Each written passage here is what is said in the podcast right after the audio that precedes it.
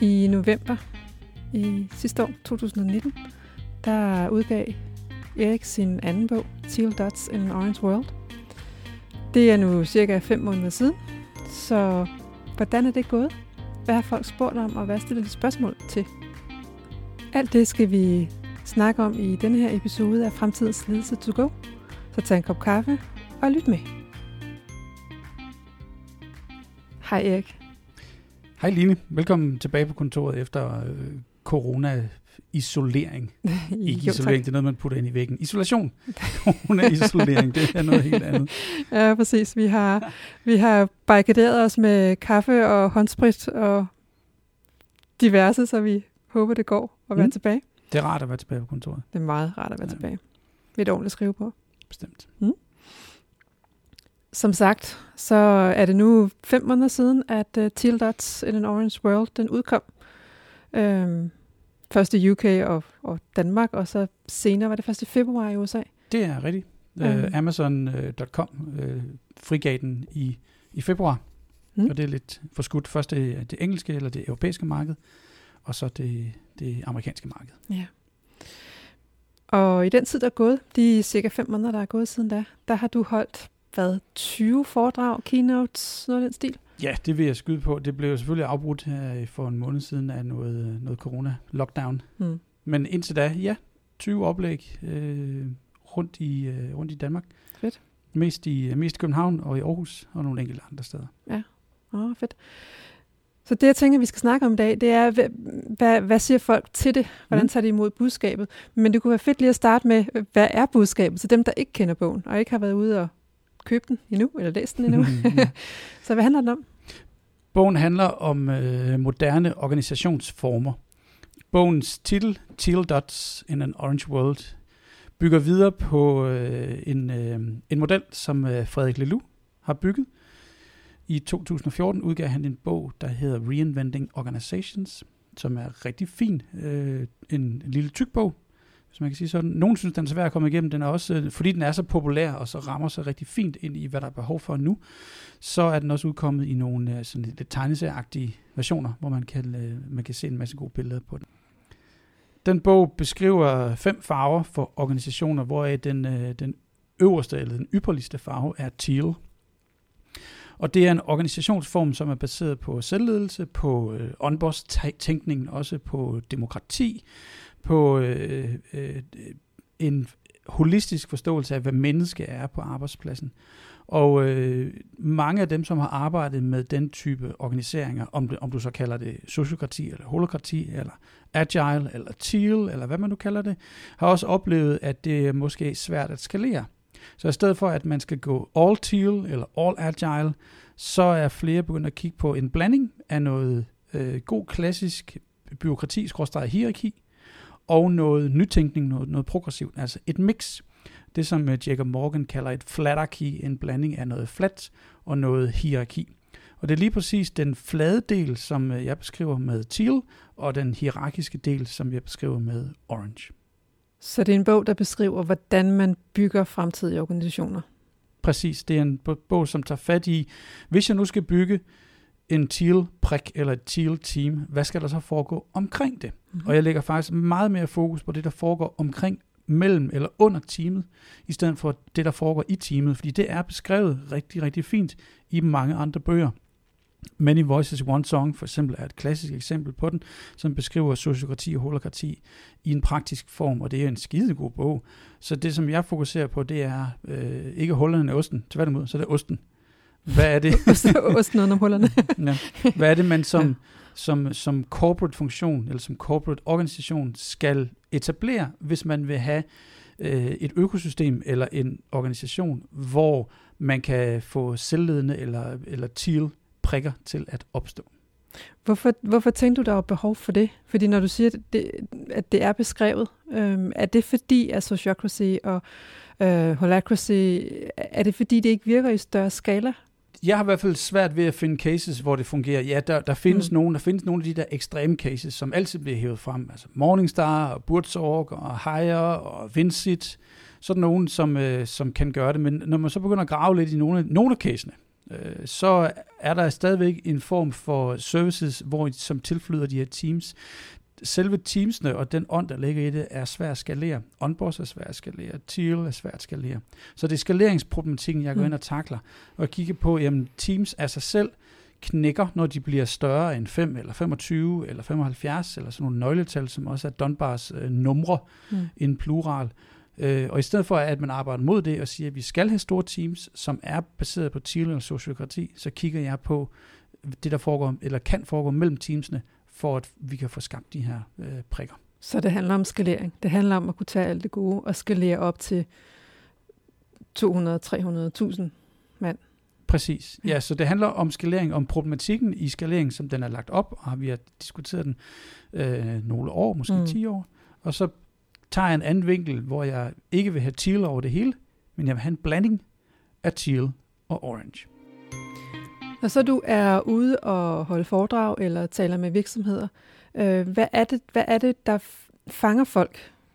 En af de ting, som folk siger, det er, at med den 9-punktsmodel, som er sådan øh, en 3x3 matrix med, øh, med elementer i, så kan de pludselig forstå, hvordan de øh, kan investere eller fokusere på de elementer, der skal til for at øh, hjælpe teamsene på plads. Der er også en, der sagde, at han kunne bruge den til at diagnostisere og finde ud af, hvorfor det var gået galt med deres transformation. De manglede simpelthen nogle komponenter, Mm. og nu havde han fået et redskab til at forstå, hvordan han kunne arbejde videre med det. Så folk siger, at det giver dem nogle, nogle redskaber til at komme videre. Folk siger også, at, at eller dem, som kvi- kvitterer mest for det, det er mm, folk, der sidder i store corporates, men har en progressiv tænkning. Mm. Og det er faktisk lige præcis dem, den er skrevet til.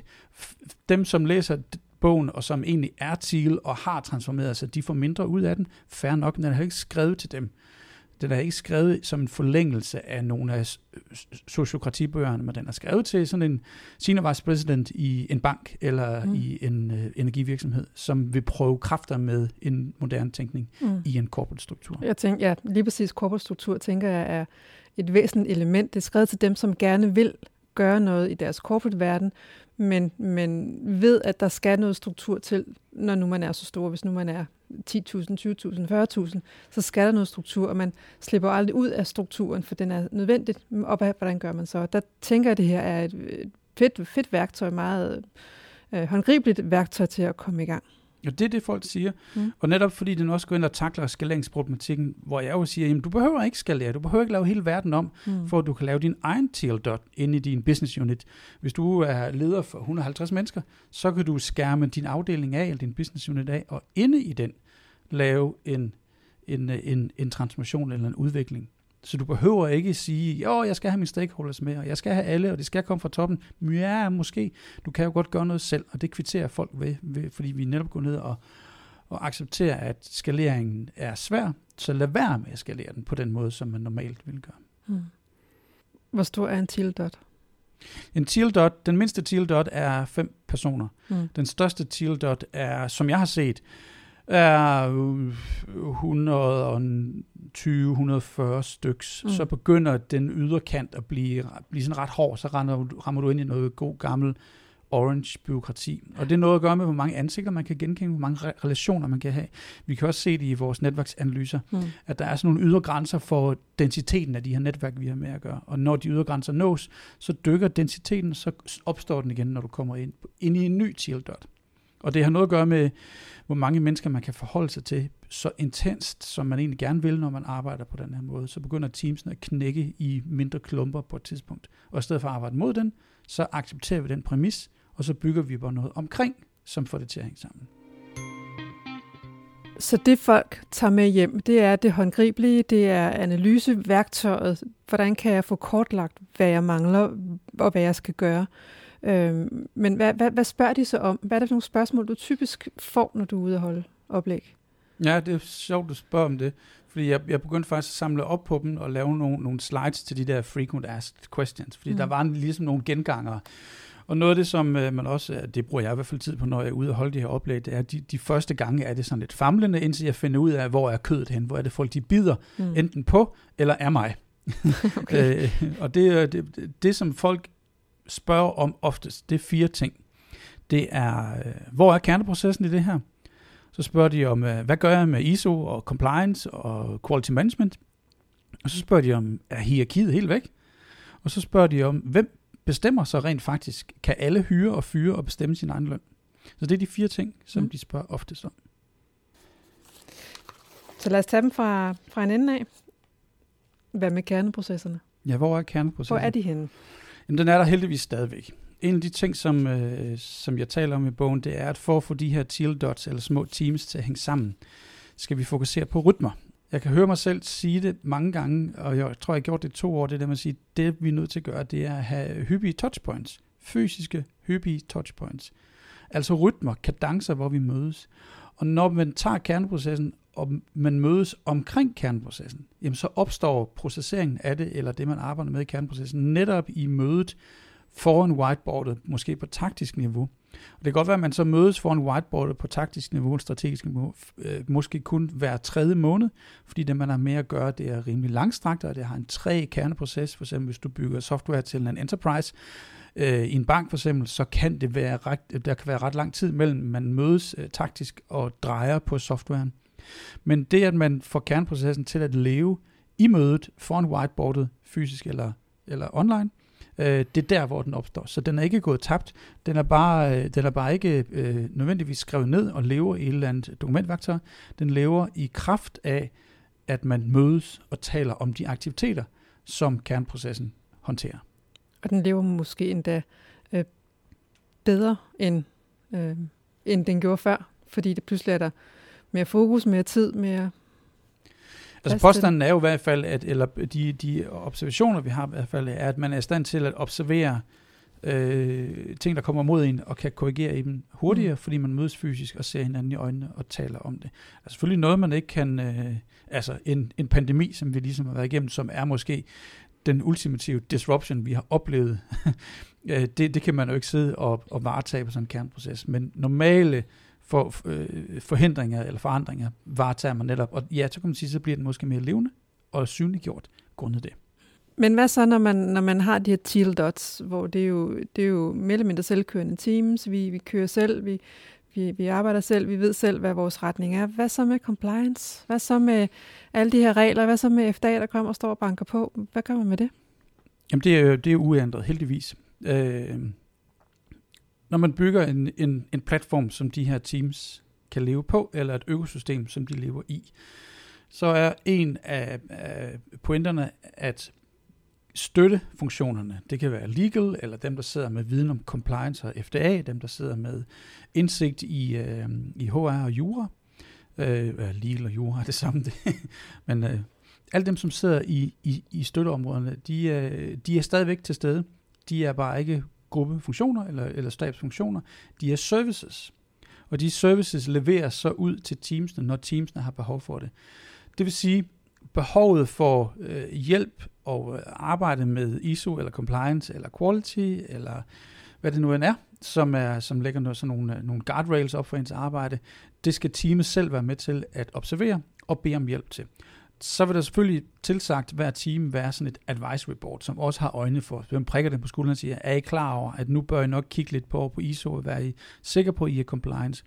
Så til dels grundet den snak, vi havde omkring, hvornår kerneprocessen øh, aktiveres og bliver synlig, og til dels grundet alle de støttefunktioner, som bliver til støtte services, som hjælper teamsene med at leve, så derigennem bliver ISO varetaget. Det er jo ikke bare således, at teamsene de får lov at køre selv. Mm. Vi lægger pengene på bordet, I giver den bare max gas. Altså, til, folk opfører sig ordentligt. Folk tænker sig om, de ved godt, de arbejder i et højreguleret område, så risikoen for, at det går galt, synes jeg ikke er voldsomt stor. Det bliver aktiveret netop, fordi man tager fat i folk. På samme måde som når man kører agile. Så når du slutter et, et sprint af, så har du jo en testprotokol for at retfærdiggøre, at din user stories er blevet opfuldt, der i ligger også, at du skal være opmærksom på sådan noget som ISO eller quality eller compliance. Og du har fuldstændig ret, hvis, hvis, hvis man er en virksomhed, hvor, øh, hvor, hvor compliance er vigtig og væsentlig, og man, man følger ISO, så er det jo license to operate at gøre det. Og, og det ved medarbejderne jo godt. Øh, så det er jo en del af, det er en del af verden, at det gør man, og det gør man selvfølgelig på den rigtige måde. Ja, Øh, en af pointerne er, øh, som du selv siger, bevidstheden om det. Mm. Man lever i en højreguleret verden. Mm. Og nummer to er, at dem, der sidder med den subject matter expert viden, som man skal bruge, eller en template, eller en proces, eller en, en, en stakeholder adgang til finanstilsynet, eller hvem det er, de har så en mere aktiv rolle for at være til stede og spille sig stærk, eller spille sig tilgængelig for teamsene. Så man vælger lig, ligesom aktiveringen om til, det man skal begge steder, både for teamet og for den der øh, group function eller group service, mm. øh, sikre, at det her det er, det er håndteret. Så det var kerneprocessen compliance. Og så nævnte du noget med hierarki. Mm. Er hierarkiet helt væk? Er, det, er der ingen chefer mere? Er det ren selvledelse? Eller hvad er vi i gang i? Øh, det er et godt spørgsmål, og svaret er, at det kommer an på. Nogle steder så forsvinder hierarkiet faktisk helt. Jo, der vil være et lille smule formelt hierarki, der vil i høj grad være et uformelt hierarki. Det er der ingen tvivl om, og det, vil, det kan vi jo også dokumentere med vores netværksanalyser, at øh, der, er nogle, der er nogle tyngdepunkter i organisationen, øh, enten fordi man er en influencer, eller man er relationsmæssigt vigtig, eller fordi man har noget viden, eller man er i stand til at eksekvere på nogle ting. Så der er noget uformelt øh, influencer-hierarki. Øh, jeg tror faktisk ikke, eller jeg tror meget sjældent dog, jeg oplever, at hierarkiet helt er væk. Mm. Der er nogen, som går ind og enten sætter en retning, eller har øh, ret og pligt til at, at tage fat i skulderen på folk, hvis man laver en fejl, eller hvis man er på vej til at lave en fejl. Nogen, som har et, et juridisk ansvar, eller et med, mellemmenneskeligt ansvar. Så langt de fleste gange, så er hierarkiet til stede, men det er i nødsituationer, hvor man i, i stedet for at, at styre folk, så skal man rette folk af, når de er ved at lave noget forkert. Øh, jeg hørte lige en, øh, en optagelse af Aaron Dignan, som netop sagde, øh, da han præsenterede sin øh, øh, model, øh, hvad den operating system, som ligger i Brave New Work, at det man skal, i stedet for at mikrostyre folk, så skal man observere, og så skal man være med til at hjælpe folk, når de er ved at falde den forkerte vej. Jeg tænker også, det er noget af det, der ligger i den orange del. Ikke som nødvendigvis hierarki, men noget styring og noget retning og noget ledelse. Mm. Øh, det er lidt det samme som, eller det kan beskrives som øh, det, øh, Anne-Christina Madsen har lavet i Gentofte Kommune, i JAK i Gentofte Kommune, hvor de kalder sig 90 procent øh, ledelsesløse. Men i virkeligheden er der ledere, der er teams, der er ledere, men lederne leder ikke, de faciliterer. Mm. Og det synes jeg er interessant. Det er servant leader, det er øh, hånden under teamet, og ikke hånden øh, skubbende bagved eller ovenpå. Mm. Og det synes jeg er et interessant skift. Det synes jeg, jeg synes, det er en god pointe. Og det med at gå fra at være, at være styrende til at være faciliterende, blandt andet. Mm. Og også at give, være med til at have en kvalificeret debat om, hvad betyder det at give mandat? Mm. Hvad må man arbejde med, og hvad må man ikke arbejde med? Og det, det leder lidt hen til det, det, det fjerde mest stillede spørgsmål, som er den der med, er der, hvem, hvem bestemmer overhovedet? Ja. Hvem kan fyre? Mm. Hvem, hvem kan hyre? Øh, hvem kan give folk mere løn? Mm. Øh, hvem kan sige nej til en opgave? Hvem kan sige ja til en opgave? Hvem kan skrive under på en kontrakt? Ja. Øh, og og øh, lige præcis der går vi jo ind i noget, som er super svært, men som er super vigtigt for teamsene, at man får snakket om det. Her, der findes ikke nogen fast formel for det. Jo, hvis du læser teorien omkring sociokrati og holokrati, så står der protokoller om, hvordan man gør det. Men jeg synes, det er meget mere, mere interessant, når man laver transformation, når man arbejder på vej derhen imellem, at man netop bruger spørgsmålet, hvem kan bestemme om hvad, til at få øh, mindsetet på plads. Så man måske lave nogle overliggende regler. Okay, den, der kan ansætte, det er kun topchefen, fordi hun står også som ansvarlig for kulturen. Så hun vil have sidste go, hmm. for at det kan lade sig gøre. Eller man kan vente om at sige, hvem er det, der kan ansætte? Jamen det kan være team, fordi hver team har en forståelse for, hvad der er behov, og de kan også selv fastsætte lønnen inden for de her lønbånd, der er lønbånd A og B og C. Og begge løsninger er jo valide hmm. og brugbare men det giver jo en mulighed for, at man kan tage kulturen op til overvejelse i, hvordan eksekverer vi ja. den. Så brug spørgsmålet aktivt som kulturdanner, i stedet for at vi her sidder og siger, jamen du gør sådan, sådan, sådan. Mm. Så det er noget, man, man skal aftale fra kultur til kultur, eller så, fra virksomhed til virksomhed. Hvordan gør vi det her hos os? Og ja, du må gerne hyre, eller I må, som team må I gerne hyre og fyre. I har 10 FTE, og så kan I skalte og valgte i godsøjne med det, som det passer ind i det, de mål, I skal nå i forhold til den sammenhæng, I er i. Kunne det være sådan noget? Det kan det sagtens være. Ja. Og så lave den der good enough for now, ja. safe enough to try. Ja. Og hvis vi så får ud af, at det er fucking mega dårligt, så stopper vi. Og så siger vi, okay, hvad lærte vi af det? Vi lærte, at det her skal vi aldrig gøre mere i den her situation. Nu, nu laver vi en ny regel, og den fungerer så i seks måneder, og så tager vi den op til revisionen igen. Det, mm. det synes jeg er fair nok for alle parter, at man prøver noget af. Så hvem bestemmer? Jamen, det kommer an på. Dem, der bestemmer, det er... Jamen, det kommer an på. I sidste ende er der sikkert mange derude, der, der vil sidde og tænke, men i sidste ende er det jo øh, direktionen eller bestyrelsen, afhængig af, hvad man har, øh, der bestemmer det hele. Jamen, det, i den sidste ende, jo. Der er det jo ejerne, der mm. bestemmer, og ejerne har så ansat en bestyrelse, og bestyrelsen har udpeget en direktion. Mm. Jo, det, der er noget jura, som gør det. Der er også nogen, der kan peges på, hvis det går helt galt, juridisk, eller fagligt, eller løsningsmæssigt, som står til ansvar, mm. og som har forsikringer, som også med til at dække det der. Jo, ultimativt, ja. ja. Men altså, du kan lige så godt arbejde med de der forskellige nuancer, som siger, i nogle områder kan vi gøre det anderledes, fordi det, det ligger i vores ånd. Mm. Nu, nu har jeg lige en case, jeg har lige snakket på mail, det kan man ikke, jeg har lige skrevet mail fra tilbage med en, som netop har taget onboardstanken og arbejdet med den aktivt, netop mm. i en, øh, en, en, en, øh, en pandemi. Altså, fordi de var en onboardsorganisering, så har de været i stand til samlet at gå ind og finde ud af, hvordan vi gør det her fremadrettet. Så jo, som leder har du netop ansvaret for så at aktivere de dele i vores kultur, som vi har indbygget. Mm. Det kan være en filosofi om, vi står sammen omkring det her. Vi, øh, vi delegerer opgaverne mellem hinanden. Dem, der går ned med fladet, øh, overtager mm. øh, eller overleverer opgaver til andre, og så videre. Så der kan ligge noget øh, latent kulturelt, mm. som man som leder har pligt og ret til at aktivere. Mm. Og det kan jo netop være de her øh, organisatoriske demokratiske principper. Ja. Fordi også fordi, at man, man som overordnet har, så har man, man har et overblik, som man ikke nødvendigvis har ned i de enkelte teams. Og det, det gør, at man kan, måske kan se nogle bevægelser, før de enkelte teams kan. Ja. ja, og som leder har du også pligt til nogle gange at træffe de valg, som er svære. Ja. For eksempel skal vi lukke et kontor. Mm. Skal vi øh, gøre det her, fordi øh, vi er nødt til at passe på menneskene, med risiko for, at vi taber en stor ordre? Det er et svært valg, og det skal man tage, det skal man gøre. Øh, som leder har du pligt mm. til at tage dit valg. Det er det, du er ansat til. Det jeg godt kunne tænke mig at vide, det bliver, bliver lidt nysgerrig på, når vi taler sammen, det er, at der er en ting er, hvad folk har grebet og synes er fedt og fantastisk og uddybende spørgsmål. Er der noget, hvor de tænker, ah, og hvor de stiller sig lidt kritisk over for øh, elementer i din bog? Der er nogen, der synes, det ikke er helt chill nok. Og det kan jeg jo godt forstå, at øh, det er det jo netop heller ikke. Der nogen, der siger, du går jo ikke hele vejen, det er jo ikke ægte. Nej, men jeg forsøger at komme med en, en praktisk tilgang til, hvordan en, en corporate kan genopfinde sig selv og få skabt nogle, øh, nogle til områder, noget økosystem. Så mm. ja, der er, der er, øh, der er noget, noget corporate praktik, som er, som er lagt ind i bogen, og på den måde er det ikke fuld sociokrati, fuld holokrati. Det, det er helt rigtigt. Mm. Og det er det eneste, det jeg har sagt. det er i hvert fald det, som jeg lige husker. okay. Der er, der er altid nogen, som sidder og, og, og bliver meget stille undervejs og siger, det er, mm. det er noget nul eller noget. Ja.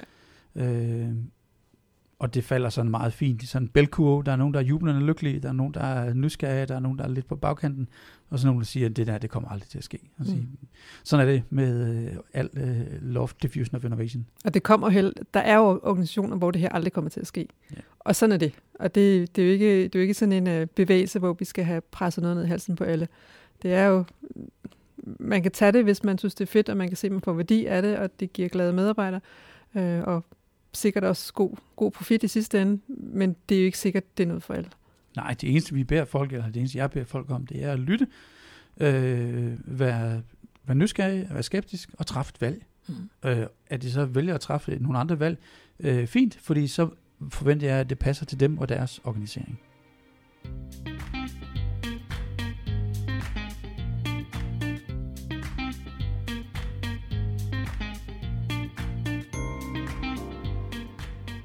Tak fordi du lyttede med. Synes du episoden kunne noget fedt, så del den endelig med dine kollegaer. Og husk at rate og review os i iTunes. Du finder kommende episoder i iTunes eller din favorit podcast app. Tak fordi du er med til at skabe fremtidens ledelse.